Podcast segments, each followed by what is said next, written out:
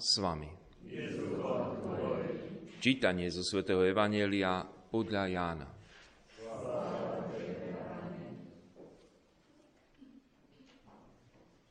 Pri Ježišovom kríži stála jeho matka. Sestra jeho matky Mária Kleopasova a Mária Magdalena. Keď Ježiš uzrel matku a pri nej učeníka, ktorého miloval, povedal matke, žena, hľa tvoj syn. Potom povedal učeníkovi, hľa tvoja matka. A od tej hodiny si ju učeník vzal k sebe. Počuli sme slovo pánovo. Evangelika Nám tu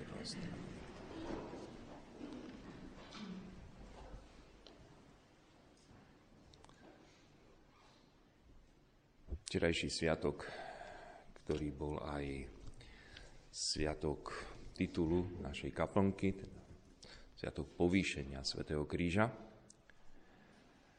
nám pripomenul zmysel a význam kríža, zmysel a význam utrpenia.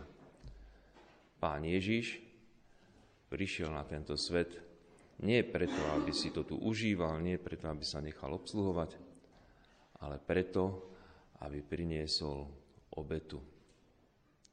Aby sa obetoval, aby vzal na seba svoj kríž a aby nás vykúpil.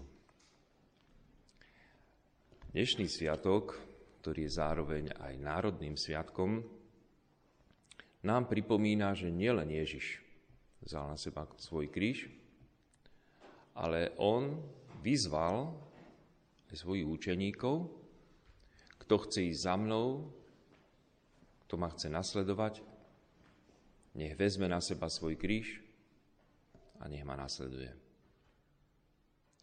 Teda ten kríž má o mnoho širší význam ako len to, čo urobil Pán Ježiš. Ten kríž a táto krížová cesta, ktorú vidíme na tých obrázkoch okolo seba, to nebola len jeho cesta, ale to je cesta tých, ktorí ho nasledujú. A ako prvá na tejto ceste sa nám ukazuje Pana Mária, tá, ktorá stála aj pod Ježišovým krížom a tým, že stála pod jeho krížom, tak ako sme to počuli v tejto sekvencii, ktorú sme spievali, stála Matka Bolestivá vedľa kríža, ľutostivá, keď na ňom syn milý pnel.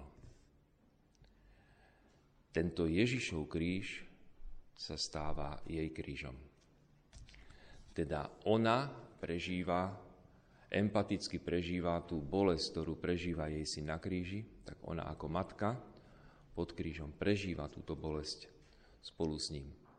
Ju nikto nebičoval, ju nikto e, nebil nejakou trstinou alebo nejakými, e, nekopal do nej. Jej neboli adresované tie urážky, ktoré počúvala, boli adresované jej synovi. A do jej srdca padali ešte, ešte silnejšie a ešte bolestnejšie, ako keby boli adresované jej. Pripomíname si, že kríž a bolesť nemusí byť len fyzická, ale niekedy ešte, ešte bolestnejšie môže byť tá, tá vnútorná, predovšetkým, keď trpíme pre milovanú osobu. A zároveň tento sviatok nás zastavuje a pripomína nám, prečo vlastne je vlastne bolesť a utrpenie vo svete. Kde sa vlastne vzalo, aká je jeho príčina. A pripomína nám teda spolu s Máriou nám pripomína tú príčinu, ktorú, ktorá prišla v raji, a tam v raji vidíme Evu. Evu, ktorá nemusela nikdy zažiť bolesť, Adam a Eva nikdy nemuseli zažiť bolesť, nikdy nemuseli zažiť trápenie, nikdy nemuseli zažiť žiadne uh, utrpenie, dokonca ani smrť. Takto im to bolo ponúknuté, Toto bola ponuka z Božej strany, ale vieme, že táto ponuka bola odmietnutá.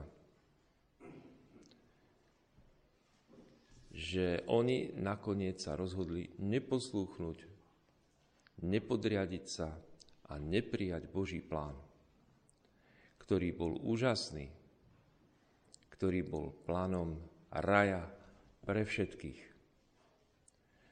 A v tomto pláne neexistovala bolesť. V tomto pláne neexistovalo utrpenie.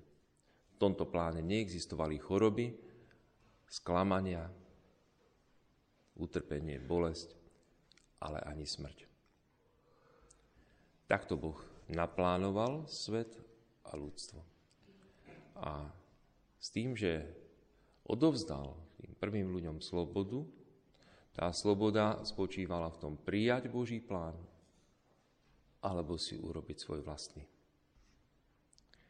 A my vieme, že bolestným následkom hriechu, to, čo nasledovalo po hriechu, boli mnohé utrpenia, mnohé sklamania, mnohé bolesti, vnútorné i vonkajšie, fyzické i psychické.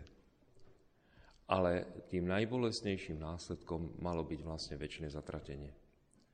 Tým, že človek neprijal Boží plán väčšnej blaženosti, tak mal túto väčšnú blaženosť stratiť.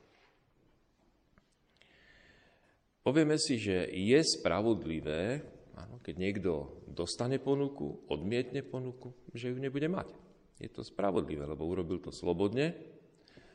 Niekto mu ponúkne väčšinu blaženosť, niekto mu ponúkne all-inclusive život e, plný šťastia a on, keď ho odmietne, tak je to spravodlivé, že ho mať nebude. A teda, že poniesie následky. Že človek tým, že stratil raj, tým, že stratil túto možnosť, tak prišlo potom ako následok, ako dôsledok hriechu, prišla bolesť, utrpenie. A keďže všetci ľudia zrešili, teda to nie je otázka len prvých ľudí, ale aj my sme hriešnici. A mohli by sme spraviť jeden veľmi, veľmi dlhý zoznam hriechov, ktoré sme v živote napáchali. A tým pádom by sme skutočne mohli povedať, že bolesť, utrpenie nám patria ako spravodlivý trest a že ako spravodlivý trest nám patrí aj väčšie zatratenie. Pokiaľ by teda Boh bol iba spravodlivý, tak by povedal, že to, čo si si zaslúžil, to máš. Ak sa teda zamýšľame, prečo je vo svete bolesť, my vieme, že bolesť je dôsledok nielen prvotného, ale aj ďalších hriechov, teda aj tých našich hriechov. A že je spravodlivým trestom. Potom ale, keď sa pozrieme, že ale sú aj mnohí nevinní, ktorých nie je dôvod, aby boli trestaní za niečo. Hlavne, keď sú to malé deti. No tak čo tie malé deti urobili, že musia trpieť? Že e, ešte len sa narodili a už majú nejakú chorobu alebo prežívajú nejaké bolesti a predčasne aj zomierajú, to je trest za čo? Veď predsa nič zlého neurobili. A vysvetlením môže byť teda utrpenie nevinného, v prvom rade Ježiša, pozrime sa, čo zlé v živote urobil. Dokonca ešte aj ten zločinec, ktorý vedľa neho vysel, povedal, a čo zlé tento urobil? My sme si to zaslúžili. My spravodlivo tu vysíme na tom kríži za svoje zločiny. Ale čo zle urobil tento? Ten je predsa nevinný. Teda ešte aj ten zločinec vidí, že je to nespravodlivé, že to, je, že to nie je podľa spravodlivosti, to je podľa nejakého iného poriadku. A ten poriadok nie je poriadok spravodlivosti. A my by sme museli povedať, nie, to nie je spravodlivé, lebo to je vykúpenie. Vykúpiť znamená zobrať vinu druhého na seba a odčiniť ju sám. Vykúpiť je zaplatiť za niekoho výkupné. Čiže ten, ktorý platí, nie je povinný to urobiť a urobí to pre niekoho druhého, ktorý nie je schopný splatiť. Keď je niekto otrok, predali ho do otroctva. On nie je schopný, pretože on nemá nič. On nie je schopný zaplatiť za seba výkupné, aby ho prepustili na slobodu. Môže prísť len niekto, kto na to má. A kto to urobí za neho. Kto ho vykúpiť z toho otroctva a pošle ho na slobodu. Ježiš prichádza ako ten, ktorý nie je v tom otroctve. Pretože on sa nenachádza v tom hriechu, on žiadny hriech nikdy nespáchal a preto on jediný je schopný zobrať tie hriechy druhých na seba a sám za ne zaplatiť. Preto, keď nevinný trpí a vidíme Ježiša naozaj trpieť, či už bičovaním, či už urážkami, či už tým, že ho pribili na kríže, vysí medzi nebom a zemou na tom kríži a prihovára sa dokonca i za tých, ktorí mu ubližujú. Oče, odpust im. Oni nevedia, čo robia. Odpust im a všetkým hriešnikom. Kvôli ním som prišiel na tento svet. Kvôli ním som sa rozhodol trpieť. Ja, ktorý si to nezaslúžim. A keď vidíme panu Máriu bez hriechu, bez dedičného hriechu počatu a celý život, ktorá sa uchovala od akéhokoľvek hriechu, Povieme si, aká je spravodlivosť, že ona musí byť sedem bolestná. Čo je na tom spravodlivé, že ona sa musí báť o svoje dieťa, ktoré sa ešte len narodilo, keď Herodes ho chce zabiť. Keď musí utekať do Egypta a znášať všetky príkoria, utrpenia e, emigrantov. A určite s nimi ne, nejednali v rukavičkách v tom Egypte, ako s cudzincami. Keď ona musí počúvať o tom, že jej nevinného syna, ten, ktorý nikdy nikomu nič zlé neurobil, všetkým pomáhal, že jeho odsúdili na smrť, že na neho vydali zatýkať. A prečo? Koľkokrát sa nám stane niečo zlého a my povie, Pane Bože, prečo ma tak trestáš? A my to nehovoríme spravodlivo, lebo my si trest za svoje mnohé hriechy zaslúžime. Prečo ma tak trestáš? Nespomenieme si na to, koľkokrát nám Boh odpustil naše hriechy vo Svetej spovedi. A že je za čo nás trestať. A že to, čo sa nám prihodilo, vôbec nie je adekvátny trest za to, čo sme si zaslúžili. Ak malo za naše hriechy nasledovať väčšie zatratenie v pekle a Boh nám to odpustil, čo je ten tzv. trest v úvodzovkách, ktorý ma Pán Boh trestá oproti tomu, čo som si v skutočnosti zaslúžil? Pán Boh nás nikdy netrestá spravodlivo. Pretože to, čo malo byť spravodlivé, už dávno jeho syn na kríži odčinil. Pozrime teda, prečo pán Boh trestá panu Máriu. A je to naozaj trest? Že mŕtve telo jej syna, že musí ležať v jej náručí, aká to musí byť bolesť, keď e, to neurobila choroba, to neurobilo, e, neurobila nehoda, to urobil zlý úmysel, to urobili, to urobili zločinci, ktorí jej ho zabili a kto, jej uh, odovzdali, alebo jej telo leží v náručí mŕtvého syna.